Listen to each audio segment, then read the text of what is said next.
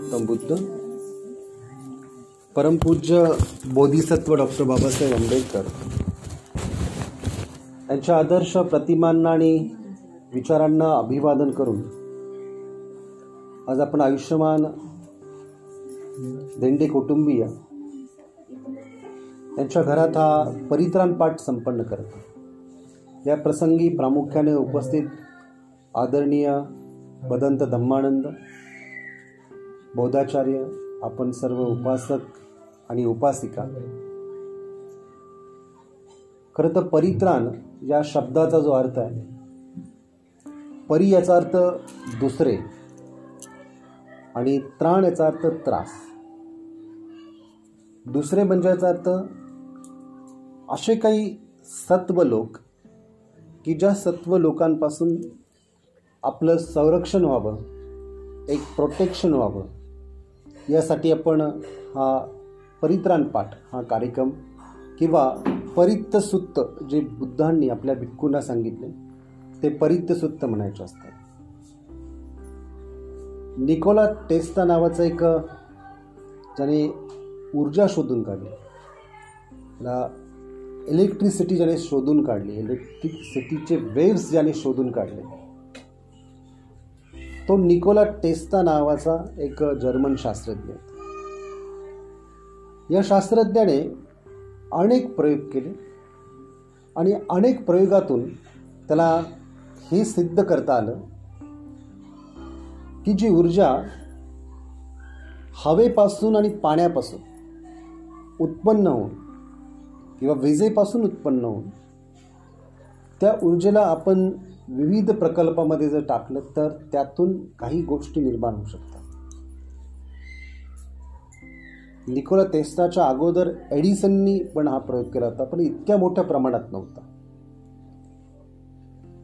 Nicola टेस्टाने जो प्रयोग केला त्याच्यातून आज आपल्याकडे येणारी जी इलेक्ट्रिसिटी आहे मग टी व्ही पण त्याच्यातून चालतो फॅन पण चालतो फ्रीज पण चालतो आणि मोबाईल चार्जिंग पण त्यातून येतो. सगळ्या गोष्टी ज्या होतात या ऊर्जेतून तयार होतात इलेक्ट्रॉनिक आणि इलेक्ट्रिसिटीतून तयार तयार होत असतात. तर ही जी इलेक्ट्रिसिटीचा तो ज्यावेळेस प्रयोग करत होता तर त्याला काही गोष्टींची प्रचिती आली. कोणत्या गोष्टींची प्रचिती प्रचिती आली? की निसर्गामध्ये काही ज्या ऊर्जा आहेत त्या पॉझिटिव्ह पण आहेत आणि त्या निगेटिव्ह पण आहेत. त्या सकारात्मक पण आहे आणि त्या नकारात्मक पण सकारात्मक ज्या ऊर्जा आहेत त्या ऊर्जेची जशी माणसाची मनोअवस्था असेल तशी त्याची कनेक्टिव्हिटी होते. नकारात्मक ऊर्जा ज्या आहेत जशी नकारात्मक अवस्था व्यक्तीची बनत जाते तशीच पण त्याची कनेक्टिव्हिटी बनत जाते. आणि ही कनेक्टिव्हिटीचा अभ्यास करत असताना त्याने आणखीन काही सूक्ष्म गोष्टी शोधून काढल्या. त्या सूक्ष्म गोष्टी कोणत्या? तर अशा प्रकारचे सत्व देखील अस्तित्वात आहे की जे फक्त आणि फक्त या रेडिएशन रेडिएशनच्या याचा अर्थ व्हायब्रेशनच्या आणि ऊर्जेच्या अवस्थेतच आपण जाणू शकतो. आपण त्या भौतिक स्वरूपात आपल्या डोळ्याने नाही पाहू शकत मात्र जाणू शकतो. आता निकोला टेस्टाचं हे जे काही सर्व संशोधन जे आहे या संशोधनाचा जर विचार केला तर निकोला टेस्टन त्याच्या पुढे असंही सांगितलं की परग्रहावरती देखील प्राणीसृष्टी आहे. आणि अशा अनेक प्रकारचे ग्रह आहेत ज्याच्यावरती ही सृष्टी आहे. आणि ही जी सृष्टी आहे हे सृष्टीतील तिथले जे लोक आहेत तिथले जे सत्व आहेत ते सत्व या पृथ्वी तरावरती एका रेडिएशनच्या आधारित येत असतं. म्हणून जर कधी जर तुम्ही अजिंता लेणी जर पाहिली तर अजिंता लेणीमध्ये असे काही सिक्रेट होल्स आहेत. अशा काही सिक्रेट गोष्टी आहेत ज्या आपल्याला सहज दिसत नाही. एक तर पहिली गोष्ट लेणी जी असते त्या लेणीत इतका अंधार असतो त्या अंधारात आपल्याला काही दिसत नाही. परंतु तरी पण अंधारात मूर्त्या बनवल्यात.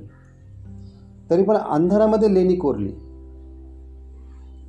पण असे काही त्या ठिकाणी होल्स आहेत की ज्या होल्समध्ये तुम्हाला या जीवसृष्टीचं अस्तित्व आहे हे लक्षात येऊ शकतं. आणि ते होल्स कुठे जात असतील तर ते होल्स पुन्हा जमिनीत जात आहेत. जमिनीत ते एक पूर्ण शहर वसल्यासारखं अवस्था आहे तिथे. म्हणजे अजंताचं संशोधन आपण इतकं काही जास्त माहिती नाही किंवा जाणलं पण नाही पण अजंता लेणीच्या खाली त्या छोट्या छोट्या लेणीमधून काही अशा काही होल्स आहेत अशा काही त्या ठिकाणून जाण्याच्या जागा आहेत की त्या आतमध्ये लेणीच्या खाली अगदी भूतलात जमिनीच्या खाली ते जातात. सांगण्याचं तात्पर्य एकच आहे की अशा प्राण्यांचं अस्तित्व होतं म्हणून त्यांचा उपयोग त्या लेणीमध्ये आपल्याला दिसतो. त्याच्यामध्ये यक्ष दिसतात त्याच्यामध्ये गंधर्व दिसतात त्याच्यामध्ये बुद्ध देवता शब्द वापरते देवता दिसतात. त्याच्यामध्ये अनेक प्रकारचे उल्लेख जे आहेत जे आपल्याला परित्राण पाठामध्ये म्हणजे जो परित्राण पाठ करत असताना त्याच्यामध्ये समस्त चक्रवालेसू समस्त चक्रवाला म्हणजे ह्या ह्या सर्व चक्रामध्ये जेवढे काही देवता आहेत जेवढे काही गंधर्व आहे जेवढे काही पॉझिटिव्ह निगेटिव्ह ऊर्जा असणारी जी लोक आहेत त्या सगळ्यांनाच मी निमंत्रित करत आहे. समंता चक्रवालेसु आत्ता गच्छन्तु देवता। सद्धम्म मुनिराजस सुनंतु सग्ग मोक्षदम मी बुद्धांचा उपदेश या ठिकाणी कथन करत आहे आणि तुम्ही सगळ्यांनी या ठिकाणी उपस्थित राहा। म्हणजे फक्त मनुष्यासाठी नाही आहे जे दृश्य आणि अदृश्य असे सर्व सत्व आहे त्या सर्व सत्वांना त्या ठिकाणी बोललेले आहे। इतकंच नाही तर प्रत्येक सुत्त जे आहे त्या प्रत्येक सुत्तामध्ये म्हणजे महामंगल सुत्त जर आपण घेतलं त्या महामंगलसूत्ताची सुरुवातच अशी आहे. एवं मे सुतं एकं समयं भगवा सावतीयं विहरती। जेतवने अनाथपिंड आरामे तत्रखो देवता आमंतेसी म्हणजे त्या ठिकाणी श्रावस्ती या ठिकाणी अनाथपिंडकाच्या जेतवनामध्ये विहार करत असताना त्या ठिकाणी एक देवता आपली जी काय आहे ती प्रकाशित करत त्या ठिकाणी आली. जे निकोला टेस्ट सांगतो ना की प्रत्येक सत्व जे आहेत त्याला जी ऊर्जा आहे रेडिशन्स आहेत तेच बुद्ध सांगतं त्या ठिकाणी आली त्या ठिकाणी येऊन त्यांनी प्रणाम केला आणि सं त्यांनी असं विनंती केली की बहुदेवा मनुष्याचं मंगलानी अचिंतयो अख्खंक मानसोत्तान गृही मंगलमुत्तम की खूप वर्षापासून मनुष्य आणि देवता चांगल्या धर्माच्या संशोधनामध्ये परंतु त्यांना तो चांगला धर्म काय उत्तम मार्ग काय उत्तम मंगल काय हे आत्तापर्यंत कोणी सांगितलं नाही. तथागत तुम्ही तुमच्या तपश्चर्या तपश्चर्यावर ते सिद्ध केलेलं आहे. तुम्हीच त्याचा मार्ग सांगा. आणि मग तथागतांनी मार्ग सांगितलं. म्हणजे हे जे शब्द आहेत देवता गंधर्व यक्ष यक्षिणी असे बुद्धिझममध्ये खूप मायथॉलॉजिकल शब्द आहेत. हे शब्दच मुळात तुम्हाला त्या रेडिशनचं अस्तित्व देतात. आणि याची प्रचिती केवळ बुद्धांना होते अरहंतांना होते. याची प्रचिती आपल्याला पण होऊ शकते. आपण जर खूप गाढ स्वप्नामध्ये असो आपण खूप गाढ निद्रा अवस्थेमध्ये असो तर खूप निद्र अवस्था त्याच अवस्थेमध्ये घेऊन जाते. की ज्या अवस्थेमध्ये तुम्हाला या सगळ्या गोष्टींची प्रचिती ध्यानातही मनुष्य त्या अवस्थेमध्ये जातो परंतु ध्यानात जातो जागृतीमध्ये आणि झोपेमध्येच जातो अजागृतीमध्ये. म्हणून अजागृत अवस्थेमध्ये तेच स्वप्न पडतात. तिथेच कनेक्टिव्हिटी होते आणि जागृत अवस्थेमध्ये तिथेच कनेक्टिव्हिटी आहे. दोन्ही अवस्था खूप महत्त्वाच्या म्हणजे एक अबोध अवस्था आणि एक बोध अवस्था. यातून तुम्हाला बुद्ध धम्माचं जे रहस्य आहे ते रहस्य तुम्हाला लक्षात येऊ शकेल. आणि म्हणून या सर्व चक्रवालामध्ये म्हणजे या समस्त चक्र अवस्थेमध्ये जेवढे काही सत्व आहेत त्या सत्वांपासून संरक्षण व्हावं. त्यांनी आपल्याला त्रस्त करू नये. त्यांनी आपल्या जीवनामध्ये कोणत्याही प्रकारचं नेगेटिव्ह वेव्स तयार करू नये. म्हणून आपण एकत्रित बसून जे व्हायब्रेशन तयार करतो जी वंदना म्हणतो ते व्हायब्रेशन ती वंदना म्हणजेच काय? तर परित्राण पाठ म्हणजे प्रत्येक ध्वनी आपला प्रत्येक ध्वनी एक व्हायब्रेशन तयार करतो. तुम्ही तुमचं नाव जरी सारखं सारखं म्हटलं तरी व्हायब्रेशन तयार होईल. म्हणून बुद्धांच्या या सगळ्या वंदनेमध्ये एकच गोष्ट सांगितली आहे ती म्हणजे काय? तर बुद्ध कसे आहेत? अरहंत कसे असतात? त्यांच्यामध्ये कोणते कोणते गुण असतात? त्यांची कार्यपद्धती कोणती असते? त्यांनी चांगल्या धर्माचा उपदेश केला म्हणजे नक्की काय केले? त्यांनी संघाचा उपदेश केला म्हणजे संघ कोणत्या क्वालिटीचा असतो. धम्म काय असतो? हेच प्रत्येक वंदनेत हेच हेच सांगितलेलं आहे. म्हणजे तुम्ही सगळ्या वंदना जरी वाचल्या सगळे परितरण पाठ जरी वाचले तर सगळ्या परितरण पाठामध्ये एकच गोष्ट सांगितलेली आहे की बुद्ध किती गुणवाण आहे बुद्ध किती महत्त्वपूर्ण आहे धम्म किती श्रेष्ठ आहे संघ किती महान आहे? हेच सांगितलं आहे आणि या सगळ्या गोष्टींनी जे व्हायब्रेशन्स तयार होतात या व्हायब्रेशनचा उपयोग जो आहे हा उपयोग खऱ्या अर्थाने आपल्याला आपल्या जीवनामध्ये सकारात्मक ऊर्जा निर्माण करण्यासाठी करता येते. आणि ही सकारात्मक ऊर्जा तुमच्या जीवनावरती निगेटिव्ह गोष्टींचा प्रभाव निर्माण नाही करत. आणि म्हणून आपण आपल्या घरामध्ये रोजची वंदना करत असताना एक कॉस्मिक ऊर्जा जी आहे एक जी वैश्विक ऊर्जा ज्याला आपण म्हणतो ती वैश्विक ऊर्जा आपल्यामध्ये निर्माण होऊ शकते. आपण फक्त तोंडानी गाथा म्हणतोय. पण तोंडानी गाथा म्हणण्यापेक्षा ज्या गाथा म्हणत असताना तुमचं जे तृतीय नेत्र जे आहे तृतीय नेत्र म्हणजे काय? तर आपलं दोन भुवयांच्या मध्ये जी जागा आहे त्या जागेवरती जर आपण कॉन्सन्ट्रेट केलं आणि मग वंदना म्हटली तर तुम्हाला असं लक्षात येईल एक तर पूर्ण व्हायब्रेशन आहे आणि व्हायब्रेशनच्या सोबत तुमच्या हाताला एक ऊर्जा कनेक्ट होईल. तुमच्या डोक्याला पण एक ऊर्जा कनेक्ट होईल. डोक्याला आणि हाताला जर ऊर्जा कनेक्ट झाली तर ती सगळी कॉस्मिक ऊर्जा ही तुमच्या जीवनामध्ये एक नवचैतन्य आहे. या सर्व कॉस्मिक ऊर्जेचा संबंध डायरेक्ट बुद्धांच्या ऊर्जेशी संपर्क करण्यासाठी करता येतो. मग ती कॉस्मिक ऊर्जा जर तुमच्या शरीरात निर्माण झाली तर त्या ऊर्जेला पुन्हा या पृथ्वीवरती आपण अर्पण करत असतो म्हणून आपण तीन वेळा प्रणाम करतो. खरं तर प्रणाम सगळीकडे या पद्धतीने केला जातो. फक्त बुद्धिझममध्ये प्रणाम करण्याची पद्धती वेगळी काय आहे? कारण त्याचा संबंध आहे कॉस्मिक ऊर्जेशी. ऊर्जा तुमच्याशी कनेक्ट झाली. ती ऊर्जा ही या अवकाशातून म्हणजे आकाशातून ऊर्जा कनेक्ट होते आणि पृथ्वी म्हणजे तुमचं शरीर एक माध्यम बनलं जातं आणि शरीर माध्यम बनल्यानंतर शरीरातून ती ऊर्जा परत या पृथ्वीवरती अर्पण करायची असते. आणि ती जर अर्पण नाही केली तर शरीरामध्ये अव्यस्तता होते आणि अव्यस्ततेमुळे पुन्हा आपल्याला झोप उडून जाते. म्हणून बऱ्याच लोकांना या गोष्टीची प्रचिती येत नाही. परंतु या कॉस्मिक ऊर्जेचा जर आपल्याला प्रचिती आली तर ती ऊर्जा अर्पण करायला लागते. किंवा वीस मिनटं तरी झोप घ्यायला लागते. तुम्ही वीस मिनटं झोप घेतली तरच तुम्ही सुव्यवस्थित होऊ शकता. म्हणून ही जी ऊर्जा आहे ती ऊर्जा पृथ्वीला आपण अर्पण करतो. म्हणजे एकदा करतो दोनदा करतो तीनदा करतो. म्हणजे बुद्धांच्या तीन काय आहेत? तीन शरीर आहेत. तीन काया तीन शरीराचा अर्थ काय? तर बुद्धाचं जे अस्तित्व सध्याचं जे अस्तित्व आहे ना ते धम्म कायाच्या माध्यमातून. धम्म काया असं म्हटलं जातं. धम्मकायाचा अर्थ? शरीर नाही परंतु ऊर्जा आहे. दुसरी जी काय आहे त्याला निर्माण काया असं म्हटलं जातं. निर्माण कायाचा अर्थ काय? त्या ऊर्जेच्या आधारे जे लोक या आर्याष्टगिक मार्गात असेल किंवा ध्यानाच्या मार्गात असेल किंवा शील समाधीनी प्रज्ञा पारमिता या मार्गामध्ये जर असेल तर त्यांना त्यांचं शरीर बुद्ध अवस्थेपर्यंत नेण्यासाठी जी ऊर्जा कार्यान कार्यान्वित असते त्याला म्हणतात निर्माण काया. निर्माण काया असं म्हटलं जातं. आणि तिसरी जी ऊर्जा असते म्हणजे तिसरी जी काया असते त्या कायाला म्हटलं जातं संभोग काया. म्हणजे ज्याच्यातून शरीराचं अस्तित्व तयार होत असतं. म्हणजे बुद्धांचं शरीरला म्हणतात संभोग काया.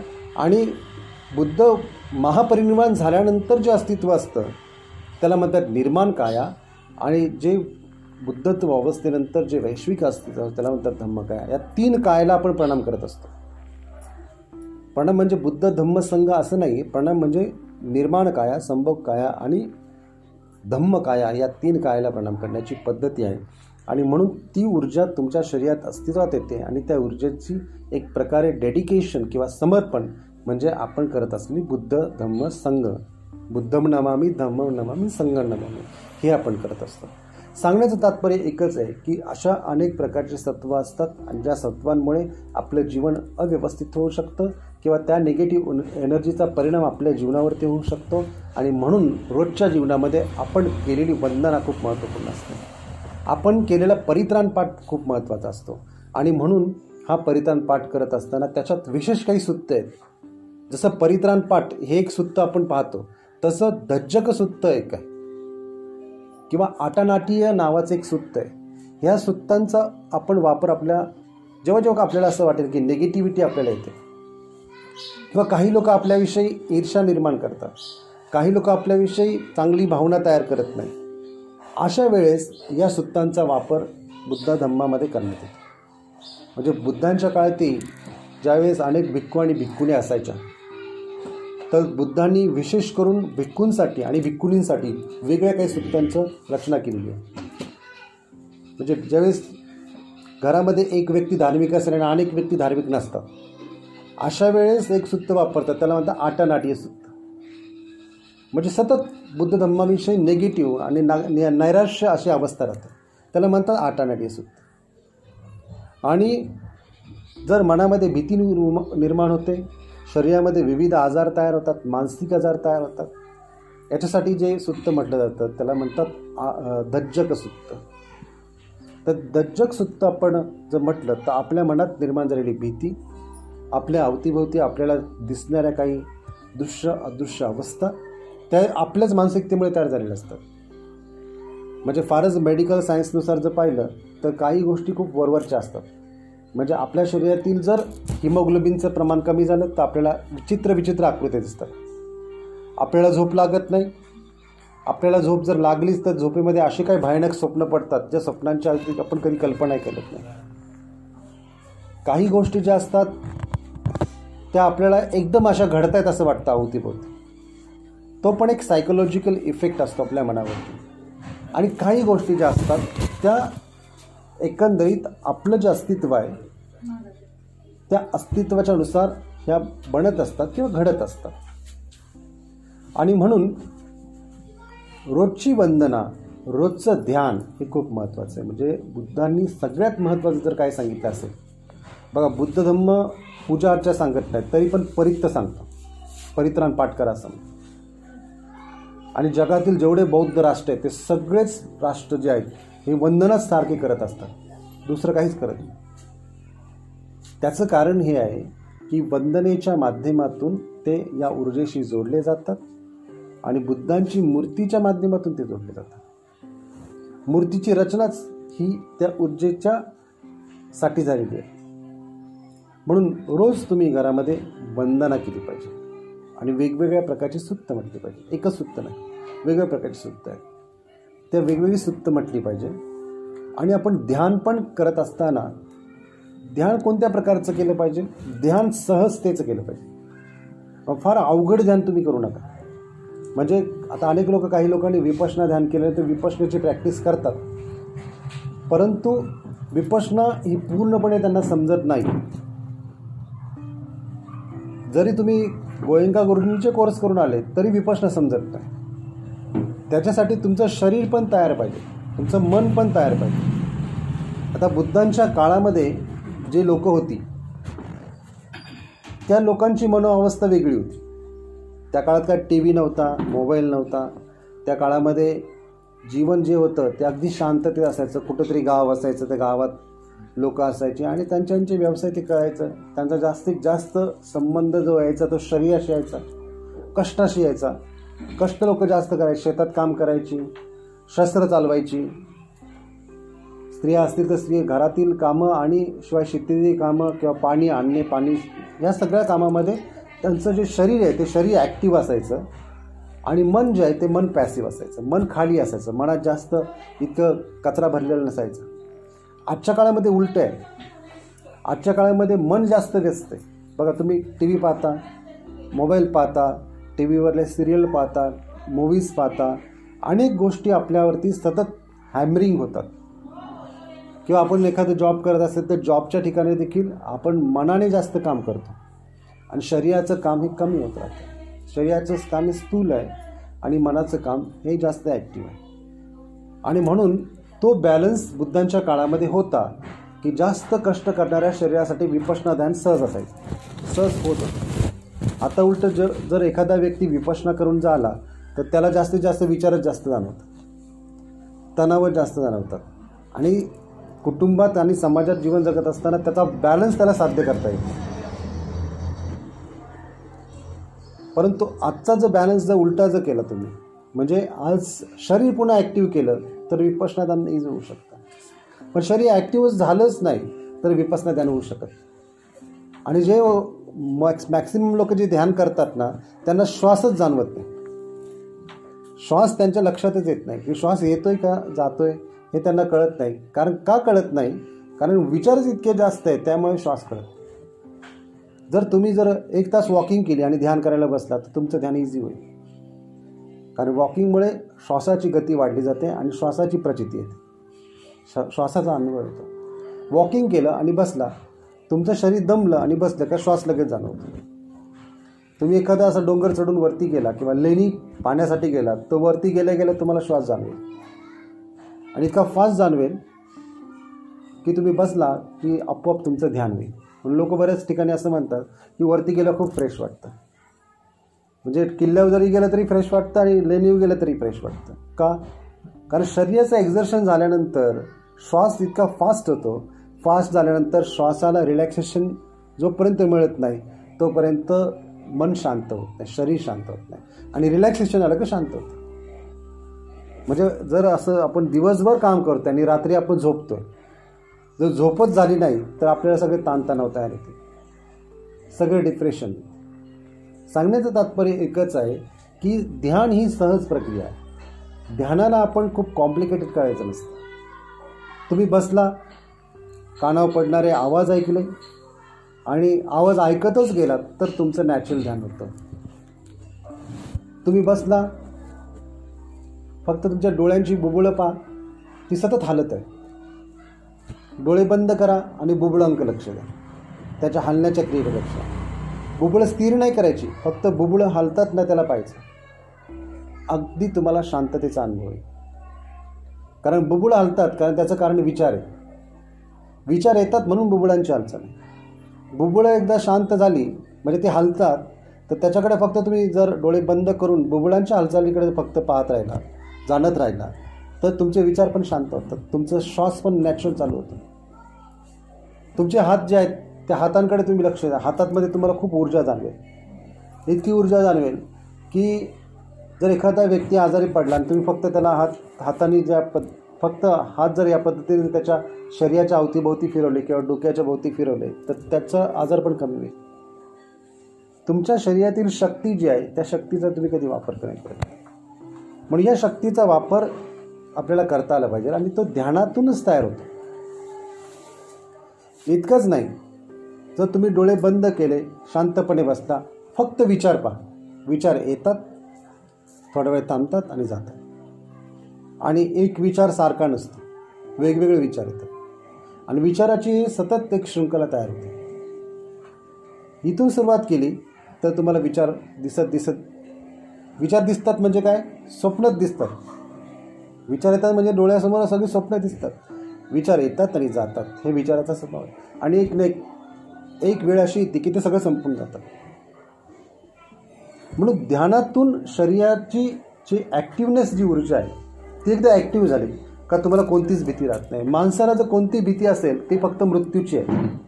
इतर कोणतीच भीती माणसाला नसते. एखाद्या व्यक्तीला आपण म्हणतो भूत दिसलं.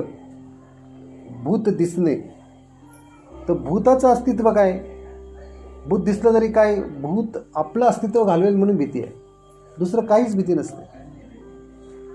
आणि भूत आणि प्राणी याच्यात काही अंतर नसतं. एकसारखेच ते आहे. त्याची वेगवेगळी स्वरूप आहे. पण सगळे सायकोलॉजिकल आहे. सगळं मानसिक आहे. मानसिक म्हणत असताना जर आपण जर पाहिलं तर अशा काही गोष्टी आपल्याला दिसतात की माणसाचं शरीर आणि चेहरा पाहणं प्राण्याचा किंवा माणसाचं शरीर आहे आणि पूर्ण शरीर प्राण्याचं आहे. हे पण आपल्याला दिसतं. त्याचं कारण हे आहे की आपल्या अवतीभोवती आपण ज्या पद्धतीचं वातावरण तयार करतो त्याप्रमाणे ते बनत असतं. जर तुम्ही पायावरती झोपताना जर थंड पाण्यात म्हणजे पाण्यामध्ये भिजवलेलं जर फ फडकं किंवा कापड जर ठेवलं तर आपले सगळे स्वप्न पाण्याची पडतील. किंवा आपण रात्री झोपताना जर अगरबत्ती लावली तर पूर्ण स्वप्न आपली जी आहेत ते अशी स्पिरिच्युअल देवी देवतांची स्वप्न पडतात. बुद्धांची स्वप्न पडतील. जो जे ज्याला ज्याला आपण मानतो त्याची स्वप्न पडतात. मग लोक म्हणतात की माझ्या स्वप्नामध्ये अमुक देव आला तमुक देव आला. काय म्हणजे आपली लोक असं म्हणतील ना माझ्या स्वप्नात बुद्ध दिसले बाबासाहेब दिसले. पण स्वप्न स्वप्न आहेत. परंतु अगरबत्ती लावल्यानंतर तुमचे जे काही मानसिक स्थिती आहे तुम्ही ज्या गोष्टीला मानतात तीच गोष्टी तुमच्या डोळ्यासमोर प्रकट होते. जर तुम्ही एखादं संगीत जर लावलं संगीत लावलं तरी तुमचं स्वप्न बदलून जातात. म्हणजे झोपताना संगीत लावलं तर स्वप्न पूर्णपणे बदलून जातात. स्वप्न एक असा भाग आहे की जिथून तुमची ज्ञानाची अवस्था विकसित होते. स्वप्न दोन प्रकारचे असतात. एक प्रेडिक्शन करता येतं. म्हणजे काय घडणार आहे ते तुम्ही सांगू शकता. आणि एक जी स्वप्न असतात ती आपल्या शारीरिक स्थितीमुळे तयार झालेली असतात. म्हणजे एक सिग्मन फ्राईड नावाचे मनोशास्त्रज्ञ जे होते त्यांनी माणसाच्या मनाचं विश्लेषण करत असताना त्यांनी सांगितलं शरीरात जर अस्तव्यस्तता असते शरीर जर आजारी असेल तर स्वप्नही बदलली जातात. म्हणजे माणसाचं शरीर आणि त्या शरीराच्या अस्तव्यस्ततेमुळे येणारी स्वप्न हे सिग्मन फ्राईडने सांगितलं की त्याच्यामुळे माणसाला डिसऑर्डर तयार होतं. आणि काल गुस्तव युंग नावाचे एक सायकोलॉजिस्ट आहे. त्यांनी असं सांगितलं काही जी स्वप्न असतात ती पूर्ण निसर्गाच्या अवस्थेमुळे पडतात. सगळी माणसं ज्या पद्धतीने विचार करतात त्या विचारामुळे जी स्वप्न तयार होतात ती पण आपल्या मनामध्ये येतात. मग सगळ्या माणसांना एकसारखी स्वप्न पडू शकतात. त्याने असं सांगितलं की जर तुम्ही घरामध्ये विणा वाजवली तर विणेचे तरंग जसं घरामध्ये पसरतात तसे माणसाच्या विचाराचे तरंग पसरत असतात आणि विचाराचे तरंग इतके जास्त पसरतात की माणसं एकसारखाच विचार करतात. आणि एकसारख्या विचारातून एकसारखी सगळी स्वप्न त्याला कलेक्टिव्ह सायकोलॉजी असं म्हटलं जातं ते पडत असतं. हे सर्व सांगण्यात तात्पर्य एकच आहे की बुद्ध धम्म आपल्याला फक्त वरवर समजण्यापेक्षा बुद्ध धम्मामधलं जे असणारं मिस्टिझम जे आहे बुद्ध धम्मामध्ये प्रत्येक गोष्टीचं जे कारण जे आहे ते कारण सायकोलॉजिकल कारण आणि त्याच्या पाठीमागे असणारी ऊर्जा हे आपल्याला जोपर्यंत समजत नाही तोपर्यंत बुद्ध धम्म सिद्ध होत नाही. फक्त तो रिच्युअल म्हणून राहू शकतो. रिच्युअलिटी आपण करतो. पूजा अर्चा करतो ही रिच्युअलिटी आहे. उठतो बसतो प्रणाम करतो वंदना म्हणतो गाथा म्हणतो पण त्याच्या बाबतीमागचं रिझन आपल्याला माहिती नाही. कारण आपल्याला माहीत नाही. आणि कारण जे आहे ते या प्रकारचं आहे. जोपर्यंत आपल्या शरीरातील सर्व शक्तीचा विकास होत नाही आपलं ब्रेन जोपर्यंत ॲक्टिवेट होत नाही तोपर्यंत कोणतीच गोष्ट आपल्या लक्षात येत नाही. आपलं ब्रेन ॲक्टिवेट होण्यासाठी माणसाचं मन हे वर्तमान स्थितीमध्ये येणं गरजेचं आहे. जर माणसाचं मन भूतकाळात राहिलं तर ब्रेन ॲक्टिवेट होत नाही. किंवा भविष्यकाळात राहिलं तर ब्रेन ॲक्टिवेट होत नाही. तो ॲक्टिवेट होण्यासाठी जर मन जे आहे वर्तमान स्थितीमध्ये राहिलं किंवा वर्तमान क्षणामध्ये जगण्याची कला जर आपण आत्मसात केली तर आपल्या ब्रेनच्या सगळ्या पाव पावर विकसित होतात. आणि या सगळ्या पावर विकसित होणे म्हणजेच बुद्ध अवस्था आहे. म्हणून तुम्ही जर फक्त डाव्या हाताची जर हालचाल जर केली तर तुमचा उजवा मेंदू ॲक्टिवेट होईल. आणि उजव्या हाताची हालचाल केली तर डावा मेंदू ॲक्टिवेट होईल. आणि इतकंच नाही तर जिभेची हालचाल केली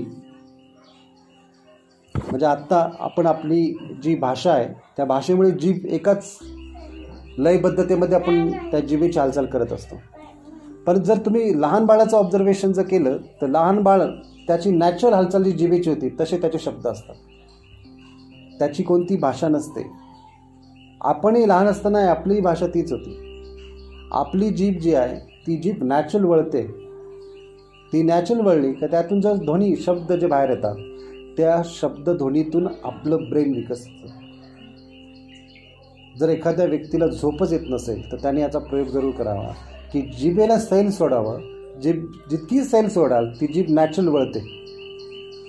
नी नॅचरल वळली का तुमचे ब्रेनमधल्या सगळ्या नाड्या ज्या आहेत त्या रिलॅक्स होतात. रिलॅक्स झाल्या का तुम्हाला ऊर्जेची अनुभूती येते. ऊर्जेची अनुभूती आली का तुम्हाला झोप पण तितकीच गाढ लागते आणि तितकीच चांगली लागते. जितकी गाढ झोप तितकं मेडिटेशन चांगलं होतं. झोपेचा आणि मेडिटेशनचा खूप जास्त संबंध आहे. एक निद्रा आहे ती तुम्हाला अबोध अवस्थेमध्ये नेते आणि एक निद्रा आहे ती तुम्हाला स्पिरिच्युअल अवस्थेमध्ये नेते. स्पिरिच्युलिटी याचा अर्थ काय? स्पिरिच्युलिटी याचा अर्थ स्पिरिट स्पिरिट याचा अर्थ काय? तुमच्या शरीरातील ब्रिदिंग श्वासोश्वास त्याला स्पिरिट असं म्हटलं जातं. जितका श्वासोश्वास आपल्याला श्वासाची प्रचिती होईल तितकं आपल्याला आपल्या शरीराची व्हायब्रेशन कळतील आणि व्हायब्रेशनच्या आधारे आपल्याला समस्त चक्रवाल समस्त अस्तित्व आपल्या लक्षात येईल. समस्त अस्तित्व लक्षात येणे म्हणजेच तुम्ही कोणी नाही आहात हे लक्षात येईल. तुम्ही प्रत्येक मनुष्य प्रत्येक व्यक्ती प्रत्येक पुरुष आणि प्रत्येक स्त्री कोणच नाही. एक अस्तित्व आहे फक्त. पण आपण आपल्या व्यावहारिक जगामध्ये त्याला नावं दिलेली आहेत. मग आपलं जे नाव आहे त्याने आपण ओळखतो एकमेकांना. आपण एकमेकांना बोलवण्यासाठी आणि एकमेकांना लांब पाठवण्यासाठी एकमेकांशी बोलणं करण्यासाठी शब्द जे आहेत नाम जे आहे नाम हा शब्द आपण वापरतो मग कुणाचं नाव ए असेल कुणाचं नाव बी असेल कुणाचं सी असेल कुणाचं डी असेल. ए बी सी डी सारखीच नाव आहेत आपली. तर या नावाचा जो बोध जो आहे त्याच्यामुळे आपण कोणी आपल्याला फील होत नाही. आणि आपण आपल्याला जर फील झालो तर आपल्याला या अनेक गोष्टी लक्षात येऊ शकतात. आणि मन जे आहे या सगळ्या टाईमच्या पलीकडे आपण पोचू शकतं. आणि एक एक जे सुत्त आहे बुद्धांचं ते सुत्त आपल्याला कळू शकतं. बुद्ध एक्झॅक्टली बुद्धांना काय म्हणायचं ते आपण कळू शकतो. बुद्ध शांत जरी असले मौन जरी असले तरी बुद्धांची मौनाची भाषा आपल्याला कळू शकते. की मौन काय? परंतु जर आपल्याला फक्त स्टोरी माहिती असेल कथा माहिती असेल कथेतून फक्त कथाच कळू शकते. बुद्ध धम्म श्रद्धेवरती आहे. परंतु बुद्ध श्रद्धे श्रद्धेवरती नाही सांगत.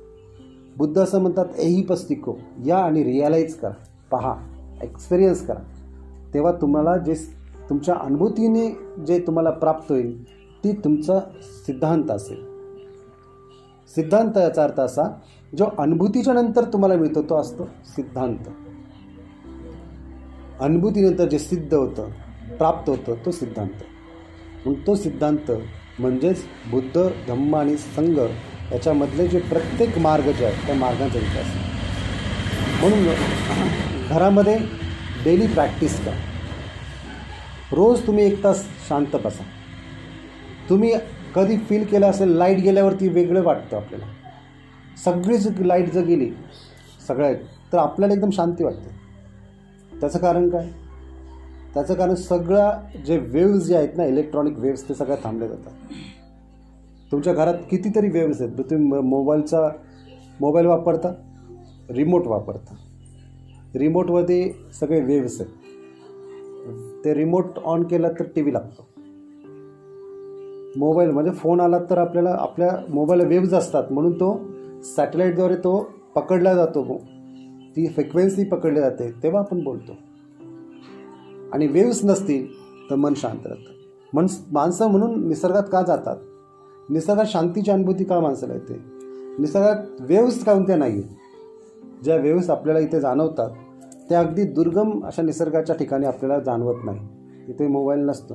म्हणून तिकडे शांत शांतता वाटते. तिथला निसर्गाचा आस्वाद घेता येतो. परंतु आत्ता त्या सगळ्या वेव्स अवतीभोवती असल्यामुळे आपलं मन जे आहे ते मन सतत त्या व्यस्ततेमध्ये राहतं. आपली शरीराची फ्रिक्वेन्सी त्याच्यामध्ये राहते. आणि म्हणून आपल्याला बैचैनी जाणवते म्हणून आपल्याला दुःख जाणवतं. म्हणून आपल्याला मानसिक स्थिती जी आहे ती अशी नेगेटिव्हमध्ये गेल्यासारखी जाणवते.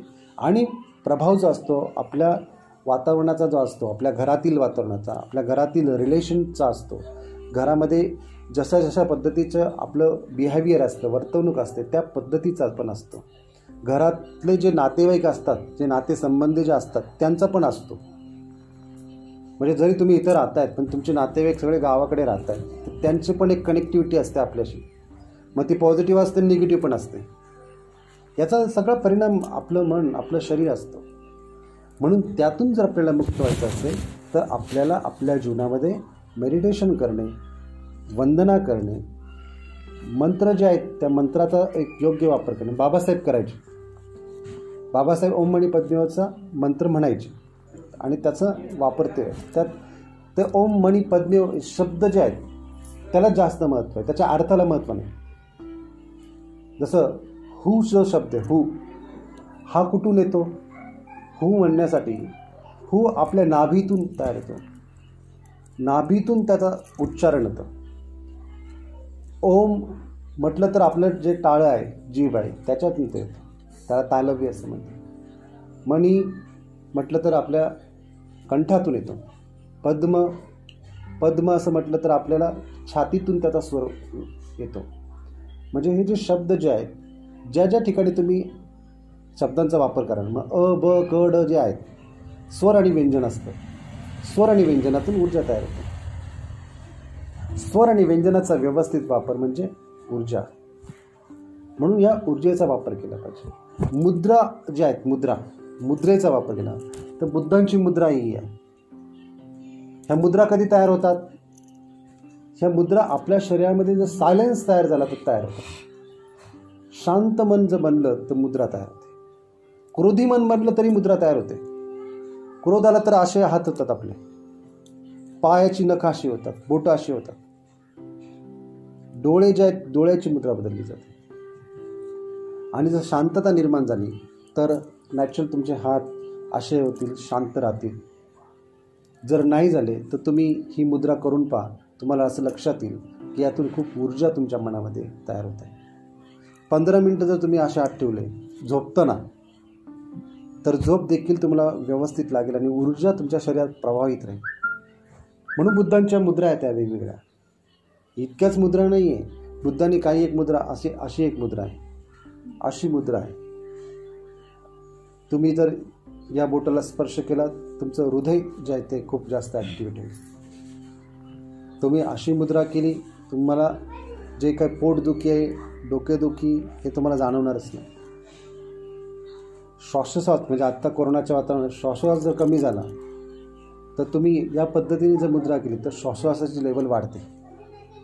म्हणून जापानीज लोक कोरियन लोक यांच्यामध्ये कोरोना तिकडे जरी गेला पण तो असं वाढत नाही. याचं कारण ही जी लोकं आहेत त्याचा प्रयोग करतात घरामध्ये. घरामध्ये सगळेजण एकत्र बसतात शांत बसतात चहा पितात. हा एक प्रयोग आहे. आणि एक प्रयोग ते खूप विश विशिष्ट पद्धतीने करतात की निसर्गातील प्रत्येक गोष्ट अनित्य मग घरातील प्रत्येक गोष्ट अनित्य ते तर घरातील प्रत्येक गोष्टी त्या अनित्यमध्ये पण सौंदर्य पाहतात. मग साधारण कप जर तुटला तर आपण काय करू फेकून देऊ. ते कप जोडतील परत ठेवतील. तर कपातलं सौंदर्य पाहतील. कप तुटणारच. ज्या गोष्टी टाकाऊ आहेत त्या त्या गोष्टी तशाच ठेवतात आणि त्याच्यातून सौंदर्य तयार करतात. त्याला व्याबी सॅबी असं म्हटलं जातं. आणि या व्याबी साबीतून घरामध्ये पॉझिटिव्हनेस तयार केलं जातं. आपल्याकडे बघा जुनं घर तोडतात नवीन घर बांधतात. जापनीज लोक जुनं घर तोडणार नाही. त्या जुन्या घराला व्यवस्थित करते. जुन्या लोकांचं जे सायन्स होतं ते सायन्स वेगळं होतं. जुन्या लोक म्हणजे जुनी घरं जर तुम्ही पाहिलं तर तुम्ही असं म्हणाल की जुन्या घरात खूप चांगलं वाटायचं. आणि आता सिमेंटाचं चांगलं घर जरी बांधलं तरी त्याच्यात चांगलं नाही वाटत. त्याचं कारण काय? जुनं जे स्ट्रक्चर जे असायचं घराचं ते घराचं स्ट्रक्चर एक विशिष्ट मनोअवस्थेनुसार बनवलेलं असायचं. तेव्हा त्या घराचं बाथरूम बाहेरच असायचं आत नसायचं. घराच्या बाहेरच लोक जास्त बसायचे आणि घरात कमी बसायचे. म्हणजे त्यांचा नॅचरल निसर्गाशी संपर्क यायचा घर जे आहे ते शेणाने सारवलेलं असायचं कौलारू असायचं मातीच्या भिंतींचं असायचं. सगळं तुमच्या जीवनाशी निसर्गाशी संबंधित सगळं असायचं. आणि शेणाच्या घरात तुम्ही जर पाहिलं बारकाईने तर हिवाळ्यामध्ये गरम होतं आणि उन्हाळ्यामध्ये थंड राहतं. म्हणजे ती जी काही जुनी वास्तुकला जी होती ती त्याच्यात उपयोग होती. पण जपानीज लोक अशी जुन्या वस्तू सांभाळतात आणि त्याच्यातून देखील ते सौंदर्य तयार करतात.